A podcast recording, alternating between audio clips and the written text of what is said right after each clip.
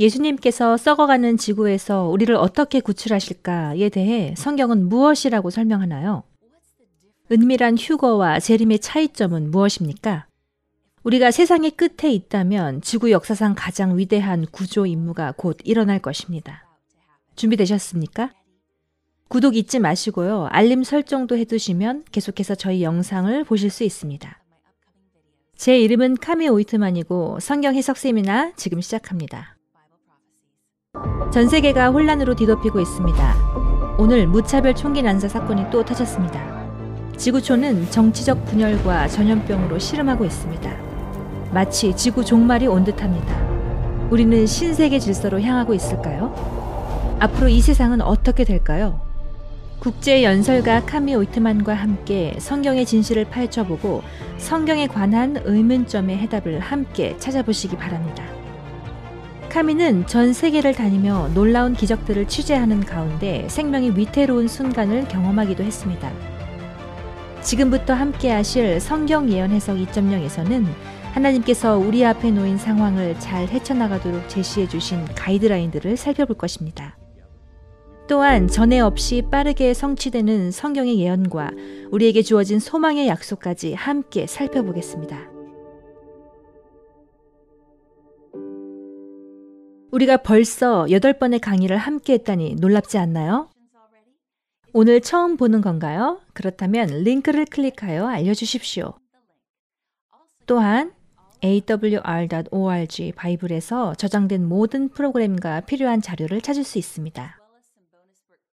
어젯밤 우리는 죽음에 대한 진리를 연구했습니다. 성경이 얼마나 분명하게 언급하고 있습니까?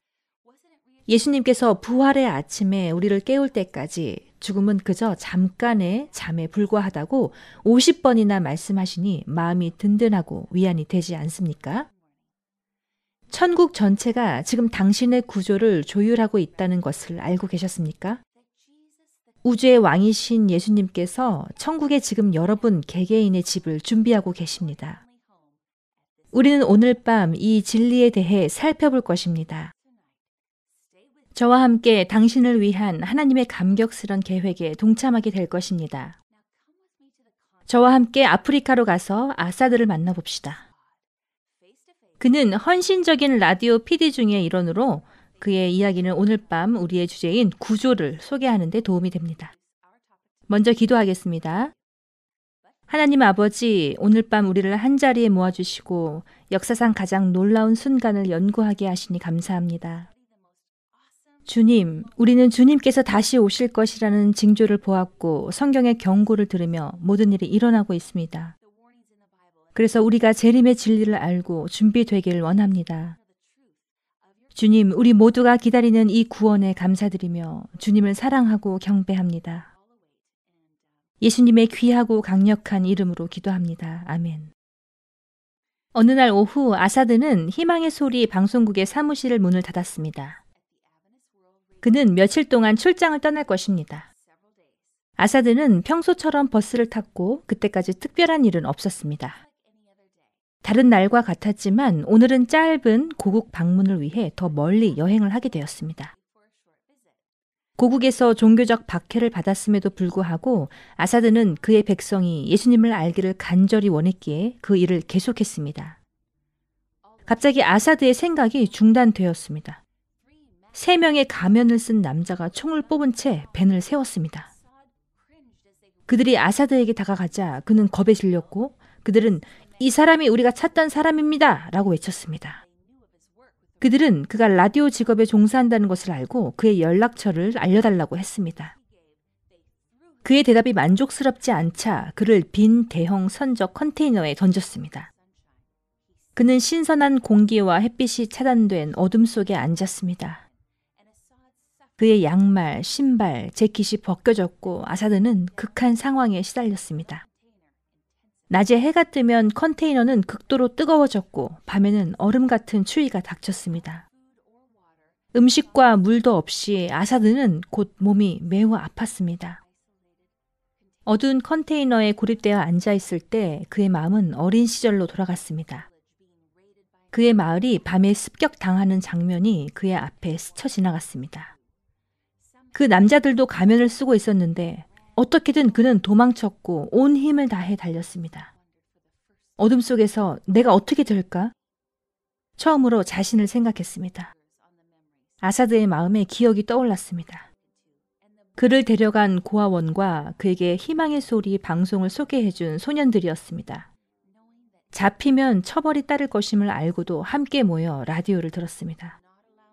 기독교는 그곳에서 허용되지 않았지만 이로 인해 진리를 갈망하게 되었습니다. 그때 고아 원장이 그를 자신의 사무실로 불렀습니다. 아사드는 이제 고아원을 떠나야 할 만큼 나이가 되었습니다. 이제 다시는 돌아오지 못할 거라는 생각에 그의 마음은 아팠습니다. 다시 그는 내가 어떻게 될까 생각에 잠겼습니다. 이제 그는 컨테이너에 홀로 앉아 외롭게 버려졌던 고아 아이였을 때와 똑같은 질문에 골몰해 있었습니다. 아사드는 눈을 감고 희망의 소리 방송국에서의 업무에 대해 생각했습니다. 고국을 탈출한 후 아사드는 고국에 있는 사람들을 위해 모국어로 재림교회 라디오 프로그램을 제작하고 있었습니다. 그의 나라에서는 기독교가 금지되었지만 라디오는 선교사들이 할 수 없는 메시지를 전달할 수 있었습니다. 아사드는 이제 그의 라디오 프로그램이 어떻게 될지 궁금해졌습니다. 그가 돌아오지 않으면 누가 작업을 계속할까? 몇 날 몇 주가 지났습니다. 아사드는 컨테이너에서 풀려났지만 비인도적인 상황은 그대로 유지되었습니다. 굶주리고 구타당하고 심지어 전기 고문까지 당한 그는 인간이 감내할 수 있는 것보다 더 많이 인내했습니다. 어느 날 예고 없이 그의 묶인 손이 풀려 집으로 돌아갈 수 있다는 말을 들었습니다. 그는 그 사실을 믿을 수 없었습니다. 그는 자유로워졌고 다시 버스를 타면서 주님을 찬양했고 그의 가족과 일하던 라디오 방송국이 있는 집으로 향했습니다. 아사드는 그가 겪은 끔찍한 경험에도 불구하고 자신을 안전하게 지켜주실 주님을 신뢰하면서 하나님께서 자신이 이러한 프로그램을 제작하기를 바라시는 한 그를 막을 수 있는 것은 없다는 것을 깨닫게 되었습니다. 하나님의 구원은 완벽합니다. 그분은 수천 년 전에 시작된 이 땅에서 우리를 구출할 놀라운 계획을 가지고 계셨을 뿐만 아니라 우리가 살아가면서 개인적으로 겪는 여정에 기적적인 일을 통해 매일 인간을 구원하십니다. 마치 아사드의 경험같이 우리 주님은 죽음의 소나귀에서 우리를 구원하실 것입니다. 하나님의 마지막 때 계획은 그분의 말씀에 게시되어 있습니다. 이것이 우리에게 성경에 대한 확신을 갖게 하는 것입니다. 성경에 있으면 믿고 성경에 일치하지 않으면 믿지 않는다. 여러분 알고 계십니까? 11개의 신약 구절마다 한 개는 예수님의 재림에 대해 말합니다. 이 사건은 성경 전체에서 2500번 언급됩니다. 창세기부터 요한계시록까지 모든 예언 중 절정은 여러분을 개인적으로 구원하는 예수님의 재림입니다. 요한계시록을 읽을 때 중심 주제가 하나 있는데 바로 예수님입니다. 용이 아닙니다. 일곱 머리의 짐승이 아닙니다. 요한계시록 14장 14절 또 내가 보니 흰 구름이 있고 구름 위에는 인자와 같은 분이 앉으셨는데 그의 머리에는 금 면류관이 있고 그 손에는 예리한 낫을 가졌더라. 요한계시록이 예수님이 오시는 모습을 묘사할 때 그분은 왕의 왕과 만주의 주님으로 오시기 때문에 그의 머리에 면류관을 쓰고 오시는 것으로 묘사됩니다. 성경은 예수님이 이 세상에 조용히 또는 은밀하게 몰래 들어오시는 분으로 재림을 묘사하지 않는다는 것을 알게 될 것입니다. 기독교인들이 기대하는 예수님 재림이 성경이 명확하게 설명하는 것과 다를까요? 예루살렘의 사람들은 예수님이 어떻게 처음 이 땅에 오셨는지에 대해 놀라고 혼란스럽고 준비가 되어 있지 않았습니다. 온유하고 조용하며 겸손한 태도를 가진 몇 사람만이 가난한 가정에서 태어난 아기로서 그를 맞이했습니다. 불행히도 사람들은 메시아의 재림에 대한 예언을 초림에 적용하고 있었습니다. 그들은 그 반대를 기대했습니다. 그들은 로마의 통치하에 억압당했기 때문에 정복자가 로마를 전복시킬 것으로 예상했습니다. 그래서 유대인들은 왕이 나와서 통치권으로 그들을 다시 세우고 로마의 지배를 뒤집을 것이라고 생각했습니다. 역사는 반복되는 경향이 있습니다. 오늘날 많은 기독교인들은 예수님의 재림을 성경이 명확하게 설명하는 것과 다를 것이라고 기대합니다. 예수님은 우리가 어떤 사기꾼과도 구별할 수 있도록 그분의 재림에 대한 실제적인 세부 사항인 확실한 표적을 주셨습니다. 그는 머리에 금 면류관을 쓰고 오십니다.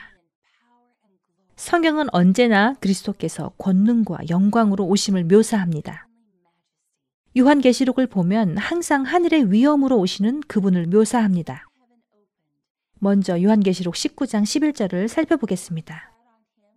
또 하늘이 열린 것을 보니 보라 백마와 그것을 탄 자가 있으니 그 이름은 충신과 진실이라 그가 공의로 심판하며 싸우더라. 14절 하늘에 있는 군대들이 희고 깨끗한 세마포 옷을 입고 백마를 타고 그를 따르더라. 성경에서 예수가 상징적으로 백마를 타고 오시는 모습을 묘사하는 이유는 무엇입니까? 백마는 순결 및 승리의 상징입니다. 예수님께서 백마를 타고 금 면류관을 쓰고 오실 때 그는 모든 악의 세력을 물리치기 위한 개선 장군으로 묘사됩니다. 예수님은 의기양양하게 영광스럽게 재림하십니다. 요한계시록 11장 15절 세상 나라가 우리 주와 그의 그리스도의 나라가 되어 그가 세세토록 왕노릇 하시리로다. 예수님이 오시면 큰 전쟁은 끝날 것입니다. 죄와 죄인은 더 이상 존재하지 않을 것입니다. 예수님이 오시는 것은 신비한 사건이 아닙니다. 그는 온 우주를 다스리러 오십니다. 그는 영원토록 구속받은 자로부터 찬양과 경배를 받게 됩니다. 재림에 대해 많은 사람들이 묻는 두 가지 매우 중요한 질문이 있습니다. 예수님은 어떻게 재림하실 것입니까? 그가 오실 때 내가 준비될 것임을 어떻게 알 수 있습니까? 성경은 두 가지 질문에 대해 매우 명확한 답변을 제공합니다. 하나님의 마지막 때의 계획은 그분의 말씀에 게시됩니다. 예수님은 다음과 같이 재림 전에 있을 속임수 하나를 분명하게 묘사하셨습니다. 누가복음 17장 23절 보라 저기 있다 보라 여기 있다 하리라 가지도 말고 따르지도 말라. 다시 말해서 누군가가 예수님은 지금 도쿄나 뉴욕에서 선택된 소수의 비밀리에 만난다거나 특정 종교 단체의 어떤 은밀한 성전 방에서 만나고 있다고 말할 수 있습니다. 또는 지금 사막이나 지구 어느 곳에서 많은 추종자들을 모으고 있다고 말할 수도 있습니다. 우리는 이것이 명의를 도용하는 것이며 이러한 주장이 거짓임을 알 수 있습니다. 쫓아가지 마세요. 누가복음 17장 24절 번개가 하늘 아래 이쪽에서 번쩍이어 하늘 아래 저쪽에서 비침같이 인자도 자기 날에 그러하리라. 그리스도는 할리우드 토크쇼에 갑자기 나타나지 않고 파리 거리에서 갑자기 기적을 일으키지 않을 것입니다. 우리 예수님은 이 세상의 주요 거리를 걷지 않으실 것입니다. 우리 예수님은 나는 메시아라고 자랑하며 손을 들지 않으실 것입니다. 그의 오심은 번개처럼 온 하늘을 비추고 번쩍이게 하실 것입니다. 그리스도는 위에서 내려오십니다. 그는 아래에서 일어나지 않을 것입니다. 어젯밤 제가 말한 이야기 중 닉은 여신이 곧 아래에서 일어날 것이라고 경고한 이야기를 기억하십니까? 그 이야기를 못 들으신 분은 놓치지 마시고 강의 제목 무덤을 시청하시기 바랍니다. 이러한 불일치가 있기 때문에 예수님께서 영광의 구름을 타고 오신다고 세부 사항을 알려주셔서 우리가 땅에서 올라오는 여신을 찾지 않게 하셨습니다. 이 모든 것을 이해하는 것이 정말로 필요합니까? 내가 예수님을 사랑하면 충분하지 않나요? 사탄은 사람들을 속이려고 시도하고 많은 사람들이 속습니다. 그는 위대한 기만자라고 불립니다. 그는 수백만 명의 사람들을 잘못된 길로 인도하기 위해 진실을 위조합니다. 우리 주 예수님의 재림에 대한 아주 분명한 사실 몇 가지를 말씀드리겠습니다. 그리스도의 오심은 문자 그대로 실제적인 사건이 될 것입니다. 사도행전 1장 11절 하늘도 올려지신 이 예수는 하늘로 가심을 본 그대로 오시리라. 예수는 승천하시니 중력의 힘은 그를 억누를 수 없었습니다. 제자들이 경이로움으로 예수님을 바라볼 때 예수님은 점점 더 높이 올라가십니다. 그들은 그분이 가는 것을 보았고 그분이 다시 오시는 것을 보게 될 것입니다. 참 그리스도는 승천하셨고 참 그리스도는 강림하실 것입니다.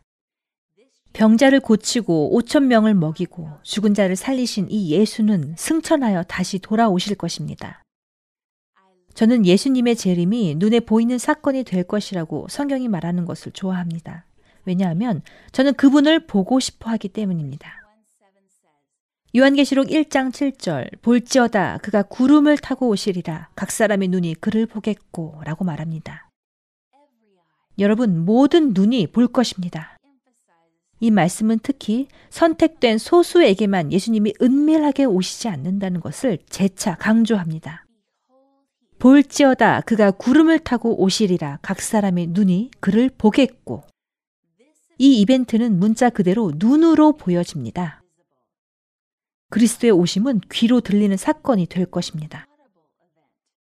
데살로니가 전서 4장 16절 주께서 호령과 천사장의 소리와 하나님의 나팔 소리로 친히 하늘로부터 강림하시리니 그리스도 안에서 죽은 자들이 먼저 일어나고 그의 도착 나팔 소리인 천둥과 같은 하나님의 음성을 듣는 것을 상상할 수 있습니까?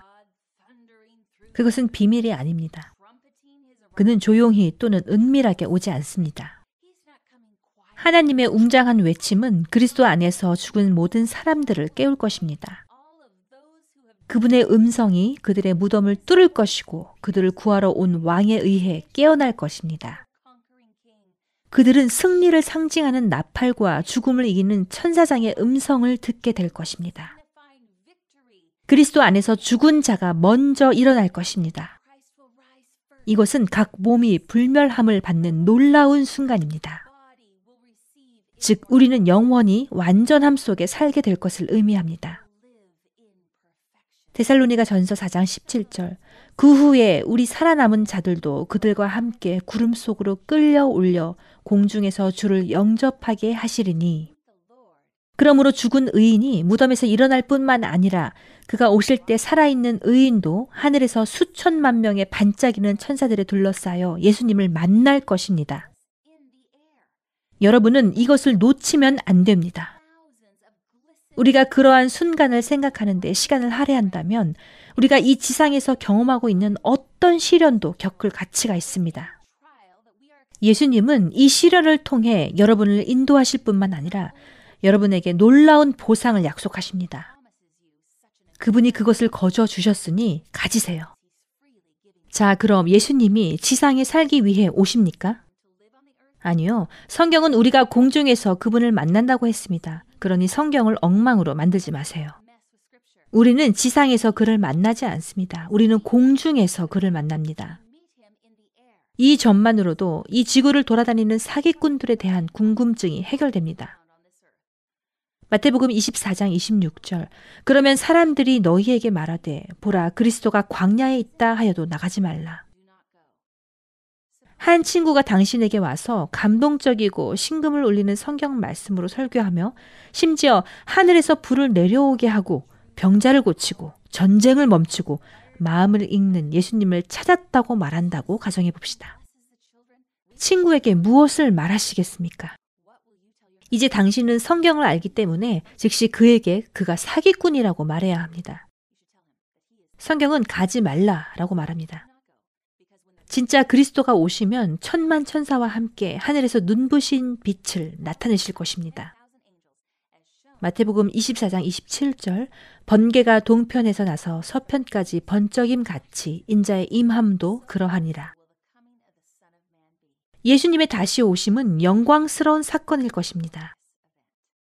오직 그리스도만이 생명을 주는 분이시고 오직 그분만이 죽은 자를 부활시킬 수 있습니다. 참 그리스도는 하늘에서 우리를 안내하여 달을 지나고 태양을 지나 별을 지나고 우주에 하나님의 보좌가 있는 곳으로 여행시키실 것입니다. 그리고 그곳에서 우리는 항상 주님과 함께 있을 것입니다. 마태복음 24장 30절 인자의 징조가 하늘에 보이겠고 그때 땅의 모든 족속들이 통곡하며 그리스도의 오심은 동쪽에서 서쪽으로 번쩍이는 번개 같고 그는 하늘에서 땅의 모든 민족에게 나타나십니다. 그리고 계시록 1장 7절은 우리에게 각 사람의 눈이 그를 보겠고 라고 말합니다. 그분이 오실 때 그분을 보게 될 것은 신자들 뿐 아니라 그분을 거부한 대중들도 볼 수 있습니다. 이것은 하나님의 성품이 입증될 최고의 기회입니다. 모든 사람은 성경의 정확한 진리를 보고 들을 것이며 그들의 눈앞에서 성취될 것입니다. 예수님이 오실 때 구원받는 사람과 구원받지 못한 사람, 구속받은 사람과 잃어버린 사람 두 부류의 사람만 있습니다. 그리스도께서 다시 오실 때 두 번째 기회는 없습니다. 이것이 지구의 역사의 절정입니다. 그래서 예수님은 확실하게 문자 그대로 가시적으로 청각적으로 영광스럽게 오십니다. 따라서 무슨 일이 일어나고 있는지 의심의 여지가 없습니다. 전 우주가 인류 역사상 이 결정적인 사건을 목격하고 있습니다. 고린도전서 15장 51절에서 52절 보라 내가 너희에게 비밀을 말하노니 우리가 다 잠잘 것이 아니오 마지막 나팔의 순식간에 홀연히 다 변화되리라. 나팔 소리가 남에 죽은 자들이 썩지 아니할 것으로 다시 살아나고 우리도 변화되리라. 지구가 하나님의 영광으로 비춰지는 것을 상상할 수 있습니까? 땅이 울리고 건물이 흔들리고 번개가 번쩍이고 천둥이 칩니다. 만만 천사가 의로운 신자들이 땅에서 일어날 때 무덤으로 급히 달려갑니다. 이것은 죽은 자는 이미 천국에 있지 않고 무덤에 있음을 다시 한번 알려줍니다. 우리 몸은 더 이상 죄의 저주가 없으며 더 이상 귀머거리도 없고 더 이상 소경도 없고 관절염도 없으며 더 이상 질병이 없습니다. 믿는 자로서 우리는 그리스도의 눈을 바라보고 있습니다. 그분과 처음으로 눈이 마주치는 바로 그 순간을 상상할 수 있습니까? 나는 내 눈물을 통해 그분을 볼 수 있기를 바랍니다. 이것은 하늘에서 가장 장엄한 사건입니다.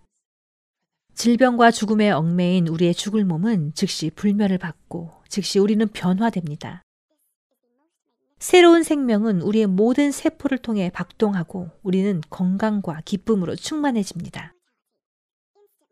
그리스도께서 영광 가운데 내려오실 때 우리 몸이 질병에서 벗어나 흠없는 상태로 변할 때에 우리는 그분을 찬양할 것입니다.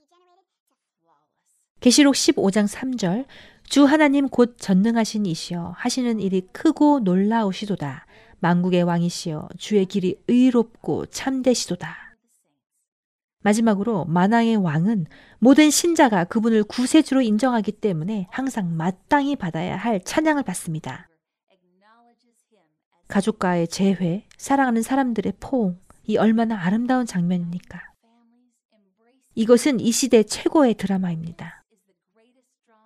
이사야 25장 9절 보라 이는 우리의 하나님이시라 우리가 그를 기다렸으니 그가 우리를 구원하시리로다 이는 여호와시라 우리가 그를 기다렸으니 우리는 그의 구원을 즐거워하리라. 여러분도 알다시피 우리는 예수를 가장한 가짜 그리스도, 가짜 메시아를 받아들이지 않습니다. 대쟁투에는 전쟁의 양면이 있고 이 사건 동안에 다른 쪽도 존재한다는 것을 기억해야 합니다.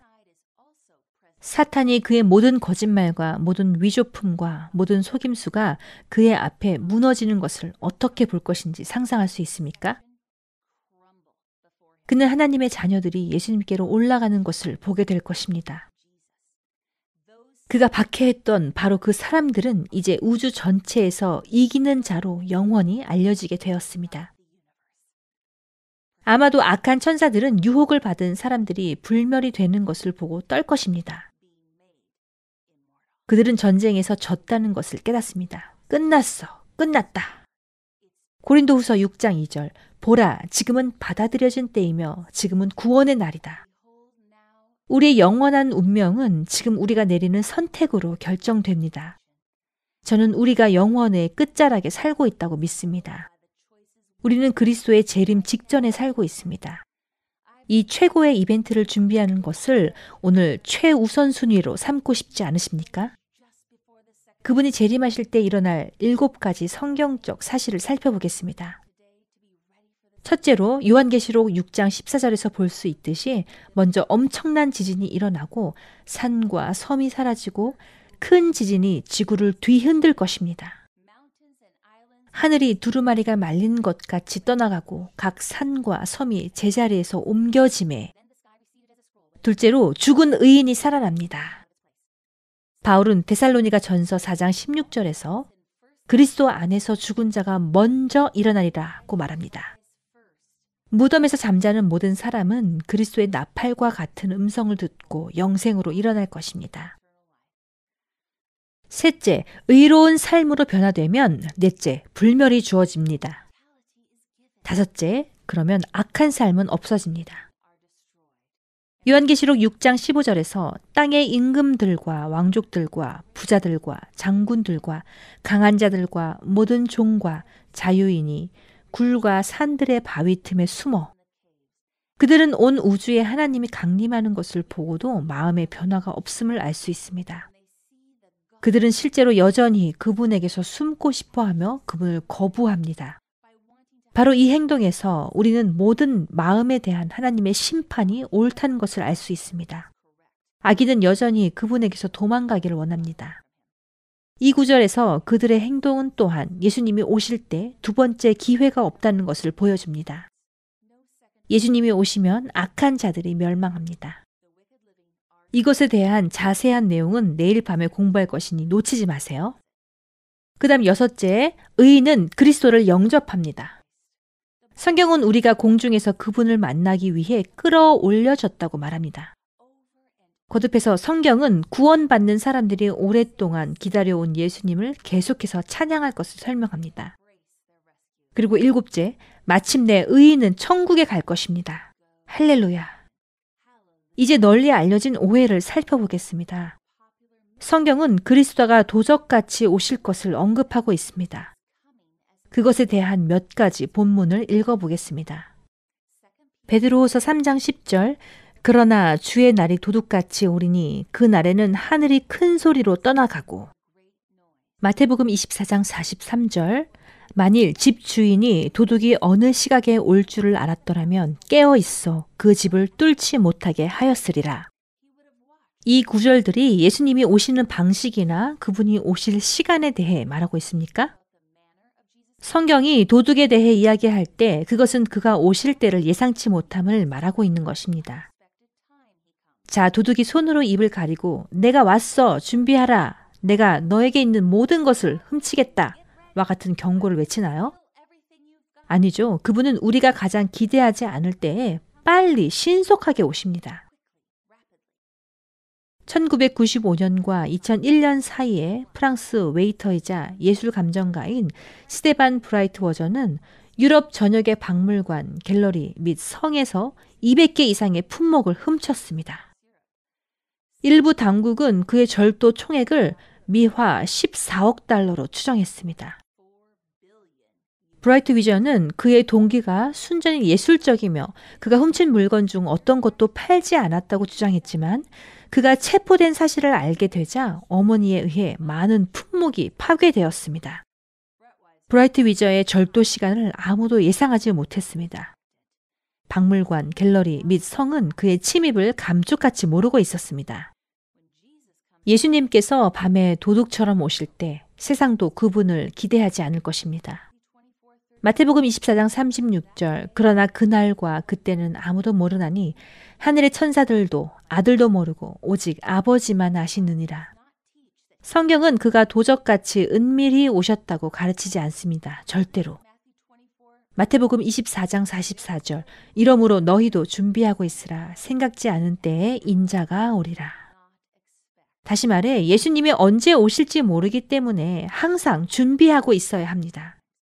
준비되어 있지 않은 사람들에게는 놀라운 일이지만 그러나 여러분들처럼 성경을 공부한 사람들은 준비가 되어 있을 것입니다. 누가복음 17장 36절에 하나는 데려감을 얻고 다른 하나는 남았다는 표현이 어떻습니까?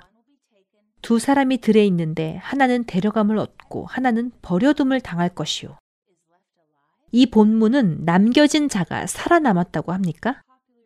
아닙니다. 이것은 Left Behind에 나오는 소설책이나 영화처럼 대중의 의견을 말하는 것입니다. 그러나 성경이 그렇게 말하지 않습니다. 재림의 때에 노아의 때와 마찬가지로 둘로 나뉘어지게 될 것입니다. 방주에서 한 부류는 살아남았고 다른 하나는 휩쓸려 죽었습니다. 예수님은 28절에서 계속 말씀하십니다. 누가복음 17장 28절 마찬가지로 롯의 때와 같으니 자, 롯의 시대에 무슨 일이 일어났습니까? 한 부류는 도시에서 끌어내어져 구원을 얻었고 다른 한 부류는 불에 탔습니다. 예수님이 오시기 직전에 두 부류만이 있을 것입니다. 구원받은 사람은 올라가서 그리스도를 영접할 것입니다. 잃어버린 자나 죽은 자, 그들은 그리스도의 재림 때 죽어 멸망되었습니다. 계시록은 그리스도의 재림 때에 이 세상의 분열에 대해 명백하게 말합니다. 그리스도를 사랑하는 사람들과 그분의 오심을 두려워하는 사람들. 요한계시록 6장 16절에서 17절은 그를 거부한 사람들을 묘사합니다. 그들은 산과 바위에 이렇게 말합니다. 우리에게 넘어져 보좌에 앉으신 분의 얼굴과 어린 양의 진노에서 우리를 숨기시옵소서. 진노의 큰 날이 왔는데 누가 설 수 있겠습니까? 얼마나 비극적입니까? 그는 그들을 구하러 오지만 그들은 도망치고 숨는 것입니다. 그들의 마음은 두려움에 사로잡혀 있으며 그분을 영광의 왕으로 삼지 않았기 때문에 그분을 우주의 영광의 왕으로 섬기는 것을 원치 않습니다. 그들은 달려가고 두려워하며 그들은 바위와 산이 자기 위에 떨어지기를 울부짖습니다. 따라서 성경이 그리스도의 재림을 묘사할 때 가장 큰 속임수 중 하나는 어떤 사람들은 지상에 남아 있고 환난 중에 두 번째 기회를 갖게 될 것이라는 것입니다. 그런데 그것은 아닙니다. 악마는 구원을 미루도록 사람들을 속이기 위해 그 거짓말을 팔았습니다. 그들은 나 자신이 구원을 미룰 수 있다고 생각합니다. 아니요, 결정을 미루지 마십시오. 여러분, 계시록과 예수님의 가르침에 따르면 두 번째 기회는 없습니다. 당신의 구원에 대해 진지해질 때는 바로 지금입니다. 천사가 방주의 문을 닫고 비가 내리기 시작한 노아 시대와 같이 그 순간부터 방주 안으로 아무도 안전하게 들어갈 수 없었습니다. 아무리 크게 소리를 지르거나 문을 세게 두드려도 끝났습니다. 구조될 두 번째 기회는 없었습니다. 예수님께서 구름을 타고 오시는 것을 볼 때는 이미 상을 준비하여 오시는 것입니다. 모든 것이 결정되었습니다. 그때 하늘을 올려다보고, 오, 이제 깨달았어요. 이제 그분을 믿습니다. 라고 말할 수 없습니다. 왜냐하면 그때는 너무 늦었기 때문입니다. 인생의 가장 중요한 결정을 내리지 않고 하루를 보내지 마십시오. 예수님을 선택하십시오. 그리고 그렇게 할 때 아, 상상도 할 수 없는 엄청난 보상을 받게 될 것입니다. 이제 천국의 상급이 어떤 것일지 잠시 살펴보겠습니다. 예수님은 요한복음 14장 2절에서 3절 내가 너희를 위하여 거처를 예비하러 가노니 가서 너희를 위하여 거처를 예비하면 내가 다시 와서 너희를 내게로 영접하여 나 있는 곳에 너희도 있게 하리라. 우주의 왕은 당신이 영원히 그와 함께 있기를 원하십니다. 그래서 그분은 우리 모두가 그분을 선택할 기회를 갖기를 원하시기에 지금 다툼의 바람을 억제하고 계십니다. 재림의 때에 준비되기로 선택하고 하늘을 선택하십시오. 알다시피 예수님은 한 영혼, 단 한 영혼만 더 원하십니다. 이것은 재림 교인으로 하나님과 그의 신념을 담대히 옹호했던 데스몬드 도스의 실제 구조 이야기를 생각나게 합니다. 그는 제2차 세계대전 중 가장 치열한 전투가 벌어지는 오키나와에 있었고 총을 쏘거나 휴대하지 않고도 75명의 병사를 구했습니다. 군 의무병으로서 그는 혼자서 적진 뒤에서 부상자를 후송했습니다. 총격 속에서도 병사들을 돌보았으며 수류탄에 맞아 부상을 입었지만 하나님은 그의 생명을 지키셨습니다. 데스몬드는 하나님께 충성했고 온 세상의 증인이었으며 하나님은 그를 사용하여 많은 사람들을 구했습니다. 모든 시대에 걸쳐 하나님에게는 데스몬드 도스처럼 도덕적 영웅이 있었습니다. 저는 데스몬드의 기도를 사랑합니다. 주님, 제발 저에게 천국을 위한 영혼을 한 명만 더 주세요. 천국은 하나님의 궁극적인 선물이기 때문에 나는 예수님과 함께 있는 한 그곳이 어디든 사랑할 것입니다. 하지만 하나님은 우리에게 천국을 엿보게 하셨으니 이제 함께 가봅시다. 요한계시록 21장과 22장을 읽으면 우리는 하늘에서 주님을 만나기 위해 하늘로 날아오르고 우리의 눈이 처음으로 거대한 진주로 만들어진 12개의 문이 있는 하늘을 본다고 상상할 수 있습니다. 그리고 각각 귀중한 보석으로 만들어진 12개의 기초석을 볼 것입니다. 우리가 꿈꿔왔던 순금의 거리를 보고 우리는 하나님의 영광의 빛으로 둘러싸여 있습니다. 이 구절은 우리에게 하나님이 거하시는 곳마다 화사한 빛이 나기에 성경은 태양이나 달이 필요하지 않을 것이라고 말합니다. 다음으로 우리는 그 악한 나무를 보았기 때문에 하나님의 보좌로부터 흘러나오는 생명강으로 달려가는데 우리가 먹고 마시는 12가지 생명나무가 있기 때문입니다. 우리가 마음으로 상상할 수 없는 성스럽고 거대한 도시가 있습니다. 그것은 완벽한 정사각형이고 각 벽은 375마일이며 모든 사람이 완벽하게 내부에 들어맞습니다. 우리의 창조주, 우리의 주인, 우리의 왕 예수처럼 불멸의 완전한 살과 골격과 함께 우리의 새 몸이 아름다운 것처럼 하나님은 모든 세부 사항을 아주 아름답게 준비하셨습니다.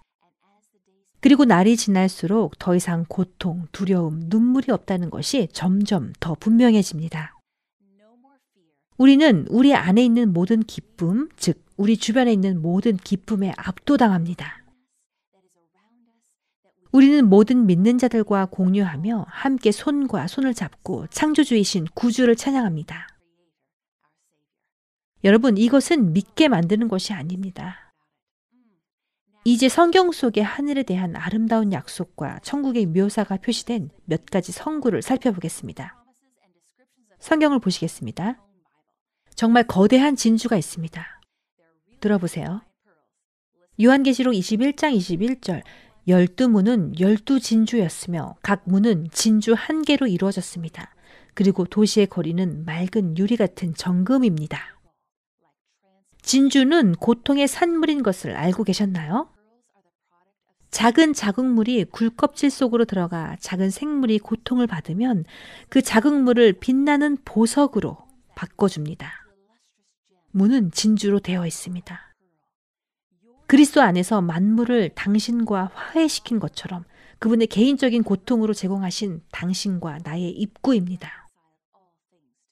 요한계시록 21장 19절에서 20절 성벽의 기초석은 온갖 종류의 보석으로 장식되었습니다. 첫 번째 기초석은 벽옥이요.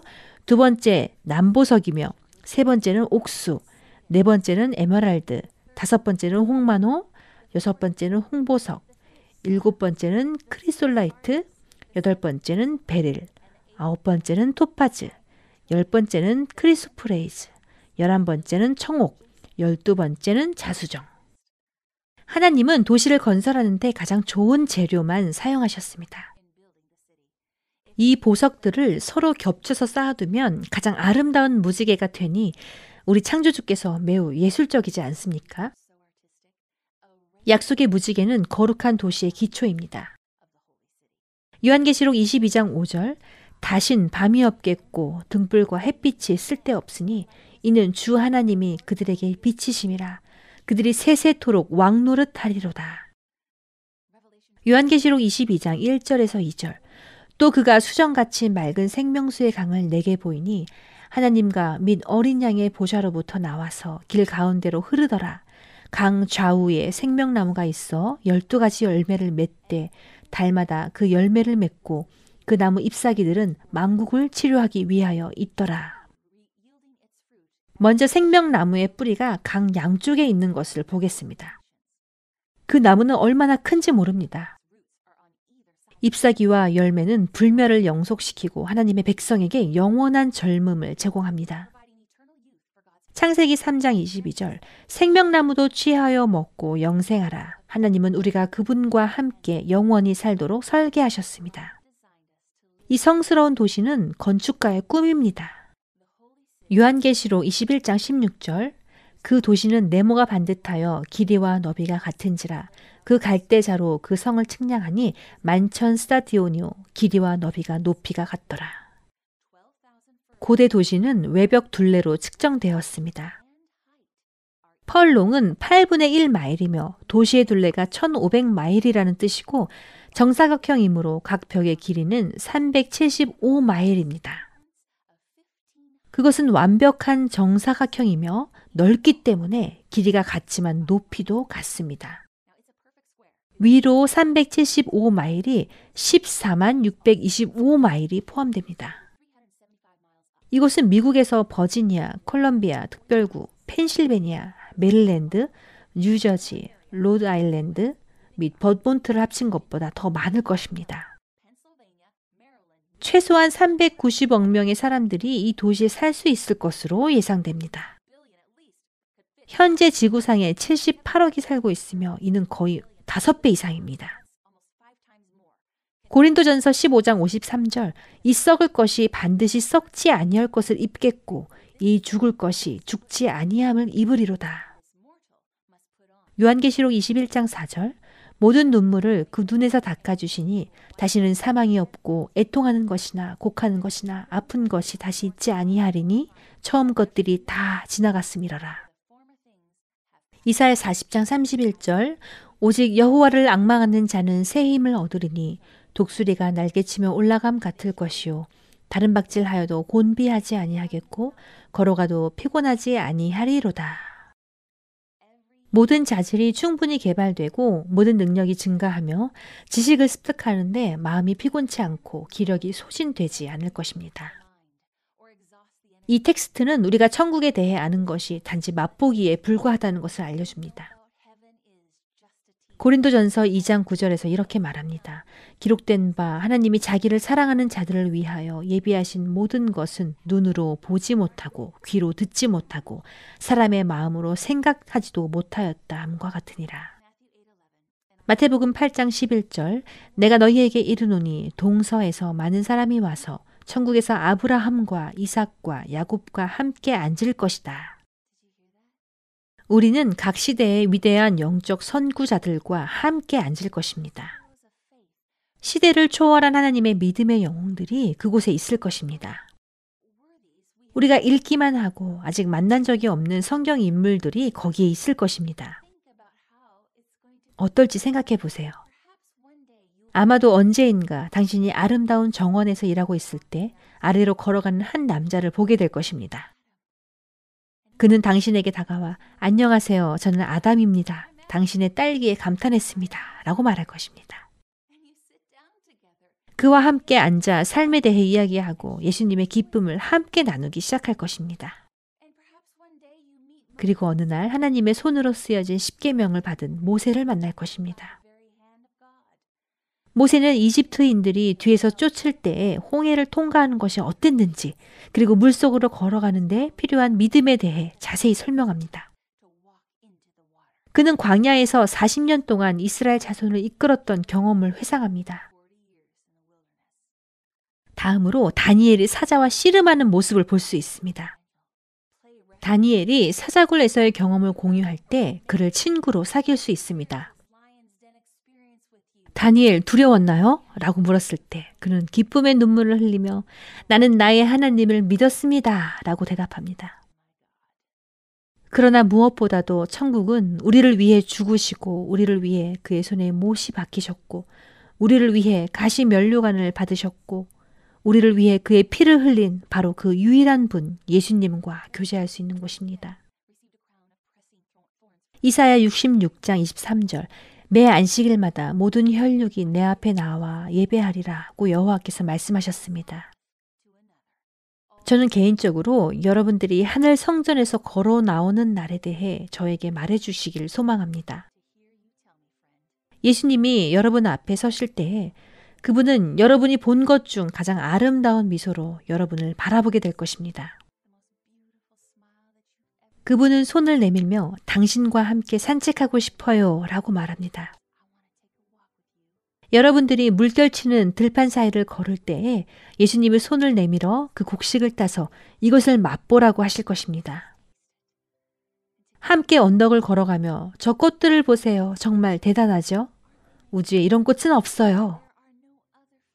보라색, 빨간색, 파란색, 분홍색 이런 꽃밭은 다른 곳에는 없습니다. 특별히 당신을 위해 그 꽃다발을 만들었고 산비탈에 전체에 그렸습니다. 갑자기 여러분은 천사들의 합창을 듣고 예수님은 말씀하십니다. 그들이 당신의 노래를 부릅니다. 당신은 나에게 너무 귀중합니다. 가장 소중합니다. 십자가의 고통과 아픔은 여러분을 구원하기 위해서였습니다. 그분은 여러분의 어깨에 손을 얹고 이렇게 말씀하십니다. 온 우주에 당신과 같은 사람이 없습니다. 나는 여러분 각자를 특별하게 만들었습니다.